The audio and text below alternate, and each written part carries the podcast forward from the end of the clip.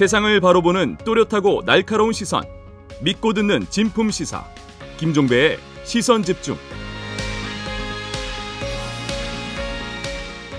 새로운 선택을 이끌고 있는 금태섭 전 의원과 함께 창당을 선언한 유호정 정의당 의원이 어제 성별 갈등 해결책으로 남녀 병역 평등을 제안했는데요. 그 이유는 무엇인지 그리고 창당 준비는 어떻게 돼가는지 유호정 의원에게 직접 들어보도록 하겠습니다. 전화 연결돼 있습니다. 나와 계시죠? 네, 안녕하세요. 정의당 네. 류호정입니다. 네. 오는 17일에 공동 창당 대회를 열 예정이라고요? 네, 지금 창당 작업을 함께 하고 있는 분들은 조성주 공동 운영위원장들과 세 번째 권력 운영위원 분들인데요. 예. 근데 지금 조성주, 금태섭 두 분과는 저희가 긴밀히 소통을 하고 있는데 음. 어, 창당대 실무에 개입을 하고 있지는 않거든요. 아, 지금 음. 네 지금 제 역할 같은 경우에는 아직 정의당 재창당 방침 그리고 그 당대회 당원 총투표라는 그 절차에서 제3지대 신당 창당으로 음. 당 방침 자체를 좀 바꾸는 것이고요. 네. 뭐 두 분 유능한 분들이니까 잘 하고 계실 거라고 믿고 있습니다. 보도를 보면 의원님이 신당의 공동 대표를 맡는다 이렇게 보도가 나오던데 이건 맞습니까? 어, 그렇지 않습니다. 어, 아닙니까? 네, 네, 네. 어, 이런 얘기는 아직 오간 건 아니고요. 지금 저 저는 아직 당대에서 음. 어, 당 방침 자체를 바꾸기 위해서 네. 노력하고 있습니다. 아 그래요? 그러면 아직도 정의당에 대해서는 여지가 있다 이렇게 판단하시는 거예요? 그러면? 네, 지금 당원 총투표가 1월 중에 이제 이루어지기로 되어 있는데요. 예. 어, 당원 인식 조사를 했을 때, 음. 뭐 금태섭 신당 등으로 이제 불리는 그 제3지대에 대한 지지가 4분의 1 정도가 되는 것으로 나왔거든요. 정의당 당원 중에서? 그렇죠. 예. 그렇다면 사실 제 개인의 의견이라고 할 수만은 없는 상황이라고 보고 있고요. 예. 어, 집단적으로 결정을 바꾸기 위해서 노력을 해나갈 예정입니다. 그럼 뭐 의원님이 먼저 말씀하셨으니까 그 문제부터 한번 좀 여쭤볼게요. 그러면 네. 지금 금태섭 전 의원과 함께 해야 된다라고 하는 의견이 한 4분의 1 정도라고 했는데 네네. 그런 문제의식의 핵심이 뭡니까 그러면? 뭐 대선, 뭐 강서구 보궐선거를 거치면서 뭐 당원 분들뿐만 아니라 이제 지켜보는 시민분들이 한결같이 정의당 이대로는 안 된다라는 것에 공감을 해주셨잖아요. 뭐 사실 심판을 해주신 거죠. 그랬을 때 정의당은 향후에 어떻게 가야 하느냐라는 문제의식이 있었던 거고요. 네. 지금 정의당 재창당 방침이 아시겠지만 녹색당과의 뭐 선거 연합 정당으로 가겠다 네네. 이런 방향으로 네네. 가고 있잖아요. 네네. 그렇다면 사실 어려운 상황에서 같은 선택을 반복하는 거, 해, 해봤던 선택을 반복하는 거, 소위 운동권 신당이라는 것이 바람직하냐, 음흠. 아니면 다음 10년, 20년은 새로운 지대로 우리가 나아가야 하느냐. 음. 사실 정의당이라는 곳이 대중적 진보 정당을 표방한 곳이지 운동권 정당을 표방한 곳은 아니거든요. 네. 그랬을 때 이런 도전에 대해서 이제 지지해 주시는 분들이 계신 것 같아요. 그러면 금태섭 전 의원과는 어떤 가치 친화성이 있다고 보시는 거예요? 뭐 이제 많은 분들께서 또 공통점이 있느냐 하신, 하시는데 네. 구체적인 정책보다는 뭐 정치에 관한 관점이나 지향하는 정치적 태도 같은 거에 좀 잘 맞았던 것 같아요. 한국 정치의 고질적인 병폐가 양당제다. 그래서 이것을 해소하기 위해서 유권자들이 선택할 수 있는 새로운 세력이 필요하다라는 거고요. 음. 그리고 두 번째로는 다양한 생각을 가진 사람들이 함께 할 수 있는 정당을 만들어야 한다라는 겁니다. 그래서 그 태도로 절제와 공존을 키워드로 하고 있고요. 네. 저도 이제 많이 배우기 위해서 노력을 하고 있습니다. 그러면 한번 이렇게 질문을 드려볼게요. 조금 전에 의원님께서 정의당을 평하시기를 운동권 정당 아니냐 이런 말씀을 주셨잖아요. 네. 그러면 4년 전에 정의당의 비례대표 1번이셨잖아요, 의원님이. 네네. 그러면 그때의 정의당은 운동권 정당이 아니었나요? 그럼 그때는 문제 의식이 없었습니까? 저는 2017년에 입당을 한 당원인데요. 네. 섣불을 경험하고 그리고 심상정의 어떤 대선, 대선 후보로서의 심상정, 일본 발언 등을 보고 입당을 했던 당원이거든요. 네.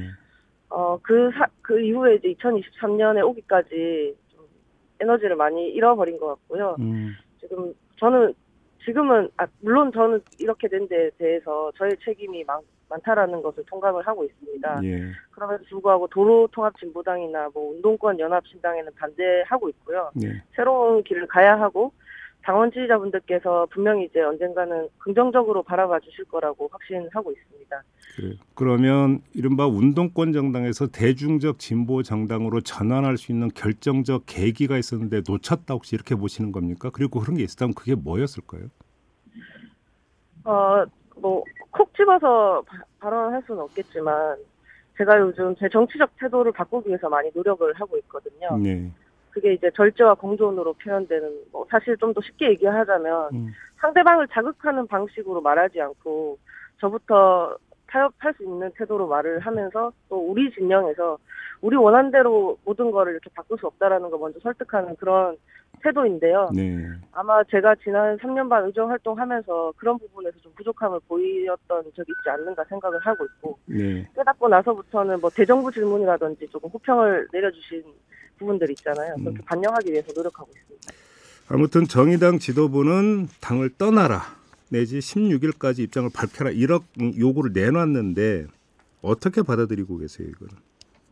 저는 뭐 아까 말씀드렸듯이 아직 어, 재창당 방침이 녹색당과의 선거 연합전당으로 결론이 난 건 아니기 때문에 예. 절차를 완료하지 않은 상태이기 때문에 예. 그리고 이제 4분의 1이 동의해 주시고 계시기 때문에 네. 어, 더 많은 설득을 하기 위해서 노력할 예정입니다. 근데 당의 방침이 만약에 그쪽으로 당론이 결정이 되면 그때는 당을 떠날 생각이십니까? 사실 지금 소위, 소위 말하는 뭐랄까요 전문 용어로 노선 투쟁 같은 게 당내에서 벌어지고 있는 것이잖아요. 네, 네, 네. 그랬을 때 한쪽은 뭐 당연히 해당 행위자로 몰리는 상황이 생길 수밖에 없는 것 같고요. 음흠. 뭐 이, 이전에 어떤 민주노동당에서 진보신당으로 오고 뭐 통진당으로 오고 했던 그 역사들을 봤을 때 네. 어, 사실 정의당이 그때처럼 분기점을 맞이해서 음. 서로 그 생각을 갖고 경쟁하고 있지 않는가 싶습니다. 그래서 그 부분에 대해서는 1월 총투표가 끝난 후에 제가 판단을 해야 할 것 같습니다. 그 그러니까 일각에서는 이런 해석이 있어요. 그러니까 의원님이 의원직을 잃지 않기 위해서 탈당이 아니라 제명당하는 걸 원하는 거 아니냐 이런 해석도 있던데 어떤 말씀 주시겠어요? 어, 지금 제3지대의 성공 그 자체를 위해서 좀 노력을 하고 있는 중이라서요. 네. 그런 부분까지 제가 생각하고 하면서 활동하고 있지 않습니다. 다만- 알겠습니다. 예, 예, 말씀 계속해 주세요. 예. 아니, 아니, 다만 이제 그 기한이 제가 90일 전이라는 것 정도는 인지하고 있습니다. 어, 90일 전. 네, 음. 승계 기한이 90일 전이라는 것을 제가 인지하고 있습니다. 그러면 그 전까지는 결정 내리겠다는 말씀으로 이해해도 되겠습니까? 어, 총투표 끝나고 나면 제가 어떤 판단을 해야 하지 않을까요? 예, 예. 그 장혜영 의원하고는 지금 함께 하시는 건 아니죠. 아, 최종적으로. 네. 세 번째 권력에서는 이제 지금 직을 내려놓으셨고요. 다만 이제 계속 소통하면서 음. 제3지대로 이렇게 나가야 한다라는 그 의식 자체는 공유하고 있습니다. 그럼 어떤 지점에서 결정적으로 갈리게 된 걸까요? 어, 뭐 조금 요약해서 말씀드리자면 12월에 하는 것은 조금 빠르지 않는가 하는 어떤 속도 차이. 음. 혹시 뭐 이준석 전 대표와 함께 할 수 있느냐 없느냐 혹시 이런 것도 문제가 됐습니까? 아, 아니요. 저희가 이 12월 초에 직을 내려놓으셨는데 예. 11월부터 사실 이야기를 했거든요. 그래서 무관합니다. 그 뒤에 저희가 발언하는 것들이 알겠습니다. 만약에 그 창당이 이루어지고 의원님께서 이제 새 정당 소속이 되시면 네. 총선에 출마를 하실 계획이시죠? 네, 저는 지금 안철수 의원님 계신 분당 갑에 사무실되고 있습니다. 분당 갑으로 지금 준비를 하고 계신 네. 거고요. 알겠습니다. 그 남녀 병역 평등을 어제 주장을 하셨습니다. 관련 내용을 좀 여쭤봐야 될 것 같은데 일단 언제 어떻게 시행하자라는 계획이세요? 지금 2035년 북방 전력이 2차 극감이 오게 되어 있거든요. 네. 불과 12년 뒤의 일입니다. 음, 그러면 지금부터 열심히 낳고 길러도 네. 12년 뒤에 병력 공백은 발생한다라는 거죠. 음, 그래서 여성도 국방 병력으로 참여해야 하지 않나라는 이런 논제가 충분히 가능한 거고요. 네. 그래서 분당 국가의 정치인으로서 이 문제를 논의해야만 하고 시민분들께서도 분당 국가의 시민으로서 아마 생각을 많이 하셔야 이라고 보고 있습니다. 그래서 마- 또 오해를 하실까봐 제가 조금 덧붙이는데 노동시장 그리고 돌봄 영역에서 어떤 성평등 진전이 이루어질 수 없다면 여성 진정은 성장할 수 없는 거죠. 네. 근데 하지만 모든 사회적 영역에서 어떤 성평등을 이야기하는 정치 집단이라면. 가사에서의 성평등도 병력에서의 성평등도 역시 논제로 꺼낼 수 있어야 한다라는 거고요. 네. 그래서 이제 양극단의 진영 정치 때문에 정작 이 시기에 꼭 필요한 문제들이 정치권에서 논의되고 있지 않다라고 음. 비판하시는 분들이 많잖아요. 네. 그런 의미에서 저희가 여성 징병제 그리고 남성 육아휴직 의무화를 꺼낸 것이고요. 음. 어, 그 뭐 말씀하신 구체적인 시기나 내용에 대해서는 이제 토론을 해 나가야 한다라는 그런 입장. 그럼 여성 징병제라는 표현을 쓰셨는데 모병제가 전환한 후가 아니라 징병제가 유지되는 상태에서 남성과 똑같은 복무 기간으로 여성도 병역을 필요해야 된다 이렇게 이해를 하면 되는 겁니까? 지금 저, 저 같은 경우에는 모병자주의자인데요. 예. 남성 징병제나 여성 징병제 역시 고- 건드리지 못할 어떤 성역이라고 생각하지는 않고요. 예. 그 어제 발표에서도 있었지만 한국 여성정책연구원에서 젠더 갈등을 분석한 보고서가 있는데 네. 남성 징병제 개선을 성평등 정책 의제로 포함해야 한다라고 되어 있거든요. 네. 그래서 어떤 뭐, 남, 뭐 보통 이제 젠더 갈등이라는 것에서 뭐 일각의 커뮤니티에서는 그냥 단지 화가 나서 여자도 군대 가라라고 말씀을 하시는 하는데. 그런 취지에서 말씀드리고 있는 것은 아니다 음. 네. 싶고 싶습니다. 그러면 아무튼 의원님이 이렇게 접근하는 가장 그 근본적 문제 의식은 저출산 대책이잖아요. 네, 지금 이제 0.7대가 이제 돌파가 되- 된 거죠, 어떻게 보면. 네. 어찌 보면 이제 우리나라가 뭐 저출생 극복 대책을 하고 있다라기보다는 음. 저출생 대책을 하고 있는 게 아닌가라고 봐야 할 정도로 심각한 상황이라서 그리고 또 이제 저희가 제, 제가 딱 지금 30대 초반이거든요. 네. 이 당사자로서 스스로 좀 문제를 해결해 나가야 하지 않을까? 우리 세대가 이제 더 많이 집중해서 봐야 하지 않을까 생각합니다. 그런데 저출산 대책으로 이해를 한다면 여성 징병제가 어떻게 그러면 저출산 극복의 대안이 될 수 있는 겁니까? 어, 저희는 저출산 극복의 대안으로서 이렇게 말씀을 드린 건 아니고요. 네. 저출산이 있는, 그러니까 저출생이 심각한 이런 상황에서 네. 85년에 국방 정력에 어떤 급감이 오게 되어 있기 때문에 그 여파로서 지금 대책을 세워야 한다라는 정도로 음, 봐주시면 좋을 것 국방 같고요. 자원의 축소가 있으니까 네, 오히려 네. 저출생 대책이라고 하면 저희가 네. 동시에 남성 육아휴직 의무화도 이제 뽑았거든요. 네, 그리고 네, 뭐 네. 이후에 차차 말씀드리겠지만 이 뭐 저출생 5대 요인으로는 이미 시민분들께서 공감할 만한 것으로 정부에서도 꼽고 있습니다. 뭐 음. 교육 분쟁이 심화되었다, 주거 부담, 네, 고용 부담, 네. 일가 생활의 조화력 이런 부분들이 있기 때문에. 차차 말씀드려 나가도록 하겠습니다. 그러면 이제 후속해서 그러니까 총선 공약이 되는 이슈들을 계속 하나씩 던지겠다 이런 차원으로 이해를 하면 되겠네요, 의원님. 네, 지금 필요한 의제들을 하나씩 하나씩 말씀드려 나가도록 하겠습니다. 그리고 또 일각에서 이렇게 해석을 하더라고요. 남녀 병역 평등 문제를 그 들고 나온 데에는 이준석 전 대표와 함께 하는 것을 고려해서 이걸 들고 나온 거다. 이런 또 해석도 있던데 어떤 말씀 주시겠습니까? 어, 그렇게 보일 수도 있겠다는 생각은 했는데요. 네. 뭐 전혀 아닙니다. 사실 금태섭 대표님 경우에라면 모르겠지만 저와 그 이준석 대표라는 그 정치인 사이에 지금 시점에서 공통점을 찾는 건 상당히 어렵잖아요. 음. 그래서 뭐 반복해서 말씀드리지만 제가 지금 해보자고 주장하는 정치가 우리 진영의 지지자가 좋아할 만한 말과 행동만으로 네. 마- 만을 하고 상대 지지 진영의 지지자를 자극하는 방식으로 하는 그런 정치가 아닌 거거든요. 근데 아직 이준석 대표에게서 그런 어떤 절제와 공존을 아직까지는 발견하지 못한 것 같고요. 알겠습니다. 저 같은 경우에도 너도 그랬지 않았느냐 하실 수 있겠지만 음. 노력해 나가고 있습니다. 자, 그럼 마지막으로 이 질문을 드릴게요. 의원님께서 대중성을 상당히 강조를 하셨는데 그러면 이렇게 신당을 창당을 해서 총선에 임한다면 어느 정도의 대중성을 확보할 수 있을지 다시 말해서 총선 성적표로 의석을 몇 석까지 그 차지할 수 있다고 그렇게 그 기대를 하십니까? 저희는 30석을 목표로 하고 있습니다. 뭐 시작하면서부터 바로 뭐제 1당을 꿈꾸겠다 이렇게 말씀드리지는 않고요. 예. 30석인 이유는 10%라는 뭐 뭐 좀 손쉬워 보이는 어떤 음. 수치로 보일 수도 있겠지만 그 각 상임위에 두 명씩 들어갈 수 있습니다. 그러면 각 법안 소위에 또한 명씩 들어갈 수 있고요. 그렇게 되면 나라의 각 분야에 대해서 적어도 한 명의 의원들이 배치되어서 성과를 볼 수 있겠다. 그리고 교섭단체가 되지 않습니까? 네. 그래서 10%라는 의석으로 나머지 90%가 지금처럼 싸움만 하지 않도록 저희가 절제하게 할 수 있다. 알겠습니다. 그렇게 말씀드렸습니다. 네, 말씀 여기까지 들을게요. 고맙습니다, 의원님. 네, 감사합니다. 네, 유호정 의원과 함께했습니다.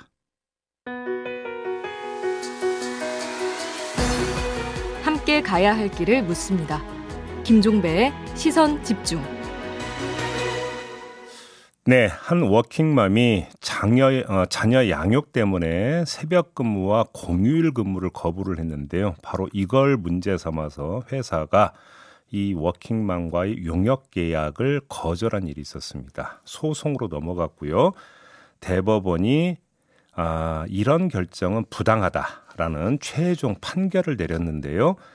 소송 당사자의 법률 대리인 연결해서 소송의 아니 판결의 의미 좀 자세히 짚어보도록 하겠습니다. 박삼성 변호사입니다. 나와 계시죠? 네, 안녕하세요. 박삼성 예. 변호사입니다. 일단 어떤 일이 있었던 건지 좀 잠깐 스토리가 좀 궁금한데요. 좀 정리해서 말씀 좀 해주시겠습니까? 네네. 근로자는 기존 용역업체에서 약 8년 정도 근무한 경력직 사원이었는데요. 네. 용역업체가 바뀐 이후에 문제가 시작되었습니다. 어떤 일을 하고 있었던 겁니까? 네, 기본적으로는 주임으로서 사무직 일을 하고 있었는데요. 예. 네, 그래서 뭐 용역업체가 바뀌었다 하더라도 이런 음. 근로자 업무는 동일하였습니다. 네네네.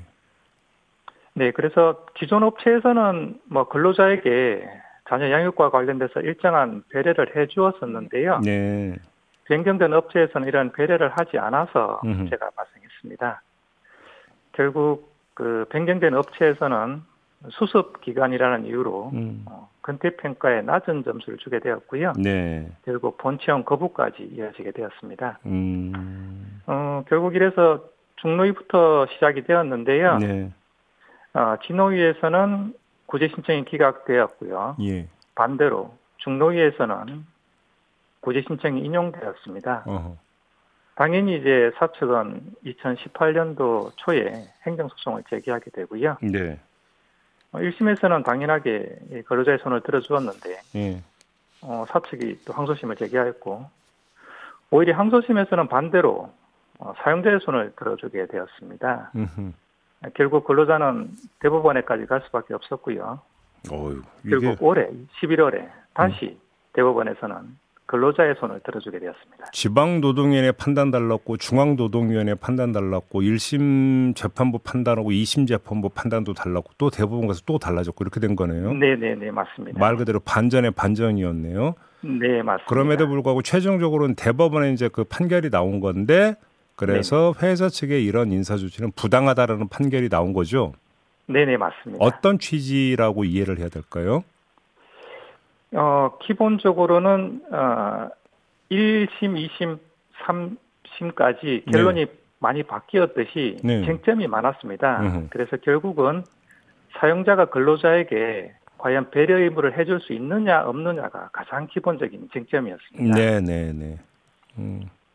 그러니까 이 그 아이를 키우는 엄마라고 하는 점을 좀 고려해서 어떤 작업 지시를 하거나 이런 데 있어서 좀 배려를 해줄 수 있는 것 아니냐 대법원의 판단은 이건 거죠 간단히 이야기를 네 하면. 가장 핵심적인 것이 그것입니다 네. 그래요 근데 이거에 대해서 아, 네. 회사 측은 왜 뭐 그동안 뭐라고 주장을 해왔던 겁니까 어 기본적으로 회사에서는 예. 수습 기간이었다는 거죠 예. 수습 기간이었기 때문에 예. 회사가 어떤 업무 지시를 하면 그것을 받아들여야 되는데 그것을 받아들이지 않았다 네. 그래서 근로자가 이에 대해서 문제를 제기하면서 초봉 근무를 이행하지 않고 음흠. 일부 공휴일에 근무를 하지 않자 음. 아잘 되었구나 그러면 수습평가 기간에서 내가 근태 점수에 낮은 점수를 주게 될 수 있고 그렇게 해서 본청을 거부하면서 형식적으로는 해고가 된 것입니다. 일단 여기서 이제 약간 좀 잠깐만 하나만 좀 짚으면 경력이 몇 년이 되는 분인데 용역 업체가 바뀌었다는 이유로 다시 수습부터 시작을 했던 겁니까? 네네 이것이 어, 문, 통상 문제되는데요. 예. 그래서 대법원에서도 이 점을 잘 지적해 주셨습니다. 예. 근로자는 단순한 수습으로 볼 수는 없는 사안이었거든요. 약 그러... 8년 9개월 정도 근무를 하셨기 때문에요. 그러니까요. 근데 아무튼 근데, 근데 업체 바뀌었다고 해서 처음부터 다시 수습 기간 설정했는데 수습 기간에 우리가 그 용역을 해지했기 때문에 우리는 아무 법적 책임 없다 이런 논리라는 거였잖아요. 회사는 그러니까. 네, 그렇죠. 네, 보통 수습 기간 동안에는 뭐 평가를 할 수 있는데요. 네. 뭐 평가를 하더라도 그게 뭐 객관적 이유, 뭐 음. 합리성이 있어야 되는데 뭐 사측에서는 근태 평가가 낮다는 점을 근거로 음. 일단 본청을 거부하게 되었던 것입니다. 아무튼 이러면 대법원의 판결 취지는 회사도 그러니까 노동자의 육아를 지원할 의무가 있다. 혹시 이렇게 해석을 하면 되는 겁니까? 네, 맞습니다. 음. 아, 대법원 일정한 기준을 제시하였다는 점에 좀 의미가 있는 것인데요. 예. 법원도 무조건 뭐 근로자의 권리가 우선된다라는 이런 취지는 아닙니다, 당연히. 예. 아, 우선 뭐 업체의 여러 가지 여건이나 음. 인력 현황 등을 고려해서 예. 과연 근로자에게 그 근무를 시킬 필요가 있는지, 예. 과연 뭐 일정 정도 배려할 수 있는지 등을 종합해서 판단해야 한다는 취지로 설치했습니다. 아무튼 이게 지금 2심에서는 회사 측 손을 덜어준 거고 대법원은 2심 판단을 지금 이제 파기한 거잖아요. 그러면 네, 맞습니다. 다시 돌아가서 또 이제 재판 다시 해서 판결 다시 나와야 되는 거잖아요. 네, 네, 맞습니다. 혹시 여기서 뭔가 좀 다시 뭔가 그 다른 방향으로 나올 가능성이 혹시 조금이라도 있습니까? 네, 뭐 통상적으로는 이제 대법원 파기환송 취지에 따라 판단하기 때문에요. 예. 아, 지금으로 봐서는 결론이 크게 바뀔 것 같지는 않습니다. 새로운 음. 사실이 나올 가능성이 있었기 때문에요. 그러면 회사가 육아 지원을 해줄 의무가 있다라는 이 대법원의 판단이 최종 그러니까 완전히 확정이 된다면 이게 다른 사업장에도 좀 영향을 미칠 수 있을까요? 네, 그 대부분이 일정한 기준을 제시했기 때문에요. 네. 아, 다른 사업장에서도 아, 당연히 이런 판결에 어, 찾아볼 것이고 예. 어, 다른 사업장에도 일정 정도 영향을 미칠 수 있을 것으로 보고 있습니다. 그러면 예를 들어서 워킹맘이 이제 노동자인 워킹맘이 나는 이제 그 아이가 어리고 하니까 가급적 근무 시간을 이때부터 이때로 해주고 좀 했으면 좋겠다라고 했는데 회사가 안 받아들이면 소송으로 만약에 갔을 때 또 이길 수 있다 이런 얘기가 되는 거죠. 네, 일정 정도 근거를 제시했기 때문에요. 예. 아마 그런 신청에 대해서 거부할 수 있는 근거가 약해질 것이고요. 예. 아, 그런 사업자의 시도에 대해서 좀 제약을 걸 수 있는 중요한 음. 판결이 아닌가 하는 생각이 그러니까요. 상당히 의미가 있는 판결이네요. 이번 판결은. 네, 맞습니다. 알겠습니다. 아무튼 근데 이 노동자 이분은 그동안 어떻게 그 지내오셨어요, 그러면?